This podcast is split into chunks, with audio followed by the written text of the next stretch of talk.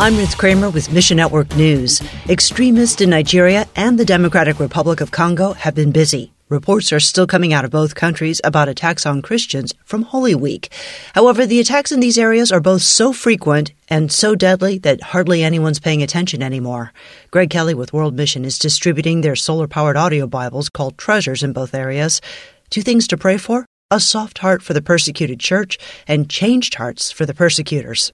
And in January, China finally eased lockdowns after three years of intense pandemic restrictions. Chinese believers eagerly got back to work, and their plans are coming to fruition now. There are concerns with more government scrutiny, but the need for God's Word continues to grow. Bibles for China puts a Bible in the hands of someone who can't afford one. Pray that believers in China would obey the Lord in new opportunities. Find your place in these stories at missionnews.org. Mission Network News, a service of One Way Ministries. I'm Ruth Kramer.